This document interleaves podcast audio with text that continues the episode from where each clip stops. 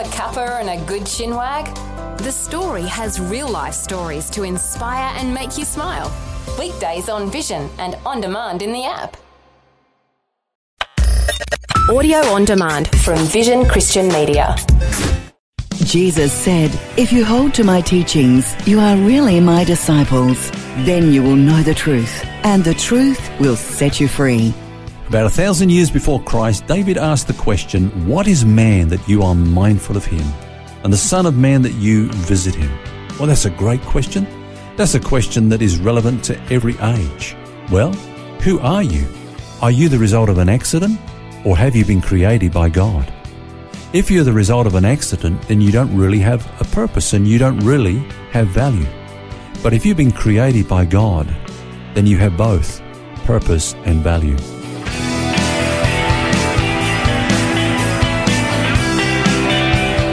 This is Set Free with Ken Legg. Well, thank you for joining us. It's Phil here, along with author and pastor Ken Legg. And we've been discussing the question this week Is there meaning to our lives? It's a big question. And indeed, is there a purpose to life itself? How can we accurately assess the value of our lives? All big questions that we uh, wrestle with at some point. Ken Legg, hello again. It's a big subject, isn't it? Yes, good to be together again, Phil. It is an important subject, and uh, yesterday we saw how David grappled with this issue. You know, he felt so small and insignificant in comparison to the universe around him. He looked up at the moon and the stars and said, Who am I in comparison? But, you know, we, we can forget the universe, if you like, and even just concentrate on our world, our planet. And we still don't resolve the purpose of our existence. It's no easier because there are six billion plus people on this planet today. So does God really know me? And, and if he knows me, does he care about me? You know, sometimes I think we make the mistake of thinking that the choice is between atheism, which is the belief in no God, and theism, the belief in a God. But actually there's a middle road that some people go for, and probably more people than what we realize. You see, there's, there's some people that believe that some great power has brought this world into being, but who is he? Now, deism teaches that God brought this world into being and he wound it up like a clockwork and he's just left it running. He, has gone walkabout. Mm. He's not involved in, in what's going on in this planet. He doesn't care and uh, uh, he doesn't take part in any way. And, and some people think that that's the scenario is that we've got a, a being that brought this world into being, into existence, but he's not involved with us. He doesn't know about us on an individual and personal level. You can understand why people are, are unconvinced about their own value, can't you?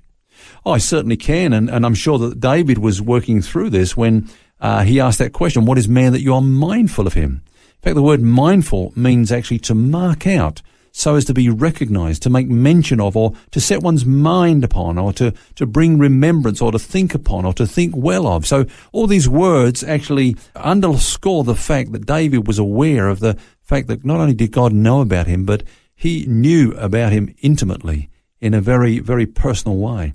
Phil, I don't know whether you can remember back, at, you know, the days that you were at school and uh, we had competitions or we had sports and, uh, you know, two people had to pick a team and, oh, uh, yeah. and, and you're, you're standing there and you didn't want to be the last one. You didn't want to be the last one. You're thinking, pick me, please pick me, you know, and, and then you get picked last, you know, well, someone's got to have him. so we, we, we kind of, uh, uh, just end up in someone's camp, you know, or on someone's team. Yeah. Uh, and then of course, some of us have not only been picked last, we've been picked on. Yeah. And, and, so we can kind of, uh, you know, sort of emerge from our school years with a bit of a victim mentality, even a, a chip on our shoulder that, uh, you know, well, nobody really cares about me. Nobody really likes me. Nobody really, uh, you, you, know, wants me. And if I wasn't here, nobody really, really cared about it, you know. But from God's perspective, uh, it, it's different because the Bible says clearly we have been picked out. We've been chosen by Him. Every individual on this planet uh, has received their spirit, the human spirit, from God. We, we you know, we, we, are, of course, uh, the products of um, our parents coming together. We are their offspring. But the Bible says clearly that every human spirit has been imparted by God. So God is present at the birth of every human being and gives that person life. You know, whether it's a conception or whether it's uh, the time of birth, the human spirit is given by God. And I think it goes even further than what you're saying, us being picked by God. You're thinking in the context of that Yeah. team being picked out. The Bible says that uh, even before the beginning of the world that God knew us. That you know, before we were even formed, He He knew us. So you get that, get your head around that, and it brings a whole new light on being Yeah. picked by God. It wasn't just sort of randomly chosen out. Yeah. He knew us. Planned. It, it is quite amazing when you when you think it through. But I guess the problem is that it's so hard to comprehend and get your mind around it. Uh, For example, there are over a billion people in China, and that's just in, in China, all on its Yeah. own. How does God know all those people? Yeah, and, and know me as well, or you? How, how does he? How does he have time to do all that? Yeah, it's a good question. I, I remember I went to Tokyo once, uh, visiting some missionaries that were there on behalf of our church, and uh, uh, I did this day trip in Tokyo, and, and the guide told us that there, was, I think back then anyway, the population of Tokyo was 12 million. Wow. And then another 12 million com- commute in every day. and when you're walking around, you know, and there's all these millions teeming around you, you, you get this overwhelming sense of, uh, hello, uh, does anybody know about me? Well, like if I went Yeah. missing, would anybody know?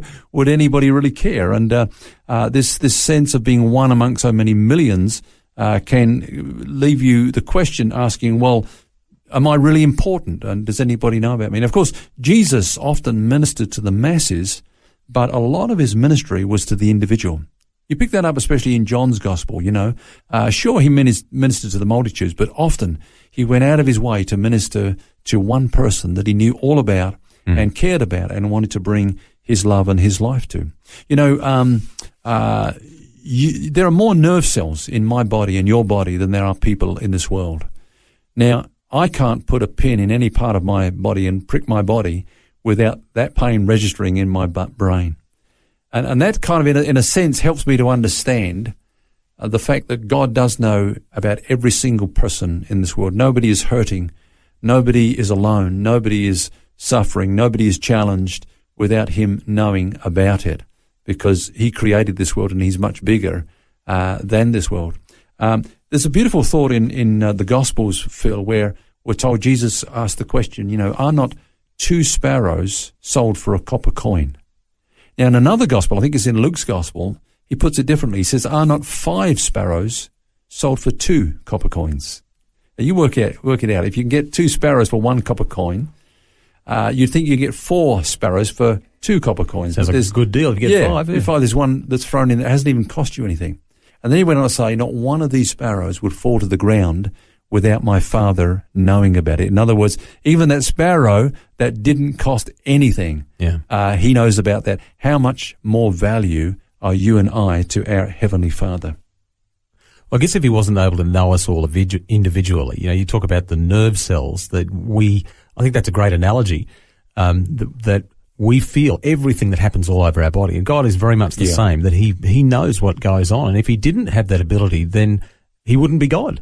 Yeah, that's true. And look, Phil, I know our time is going, but I want to tell you just a beautiful story that uh, I heard. It, it's, it's back in the days when uh, I don't know if you remember there there used to be hearing tests done on upon the children at school, and uh, one girl, her name was Mary. She had a cleft p- palate, and of course she had to bear the brunt of many jokes from the other children about her misshaped lip, her crooked nose, her garbled speech, and and so she grew in, grew up hating the fact that she was different. But this changed when she got a new teacher. Uh, a lady by the name of Mrs. Leonard came to the class and became the teacher of that class. And uh, she loved the kids, and they knew that she loved them, and, and she especially loved Mary. And uh, the day came for the annual hearing test, and so Mrs. Leonard had to whisper in the ear of every one of the children something to which they were, they had to respond. You know, she might ask, for example, um, say this after me, the sky is blue, or what colour are your shoes, and so on. But when it came Mary's turn for her to whisper in her ear, she just said these words, I wish you were my little girl. And you know, it doesn't matter what we're feeling right now and what our listeners are feeling right now. God whispers in our ear, I'm glad you're my daughter. I'm glad you're my son. And that's the special message that God has for each and every one of us today. But you know what? We need to choose to hear it.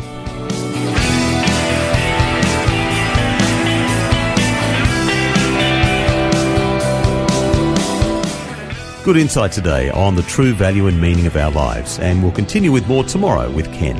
And until then, remember, you don't have to carry that baggage. God wants you to be set free. For books, DVDs, small group studies and other resources from Ken Legg and details about Ken's ministry, visit the Vision Christian store at vision.org.au. That's vision.org.au. This program is a production of Vision Christian Media. To find out more about us, see vision.org.au.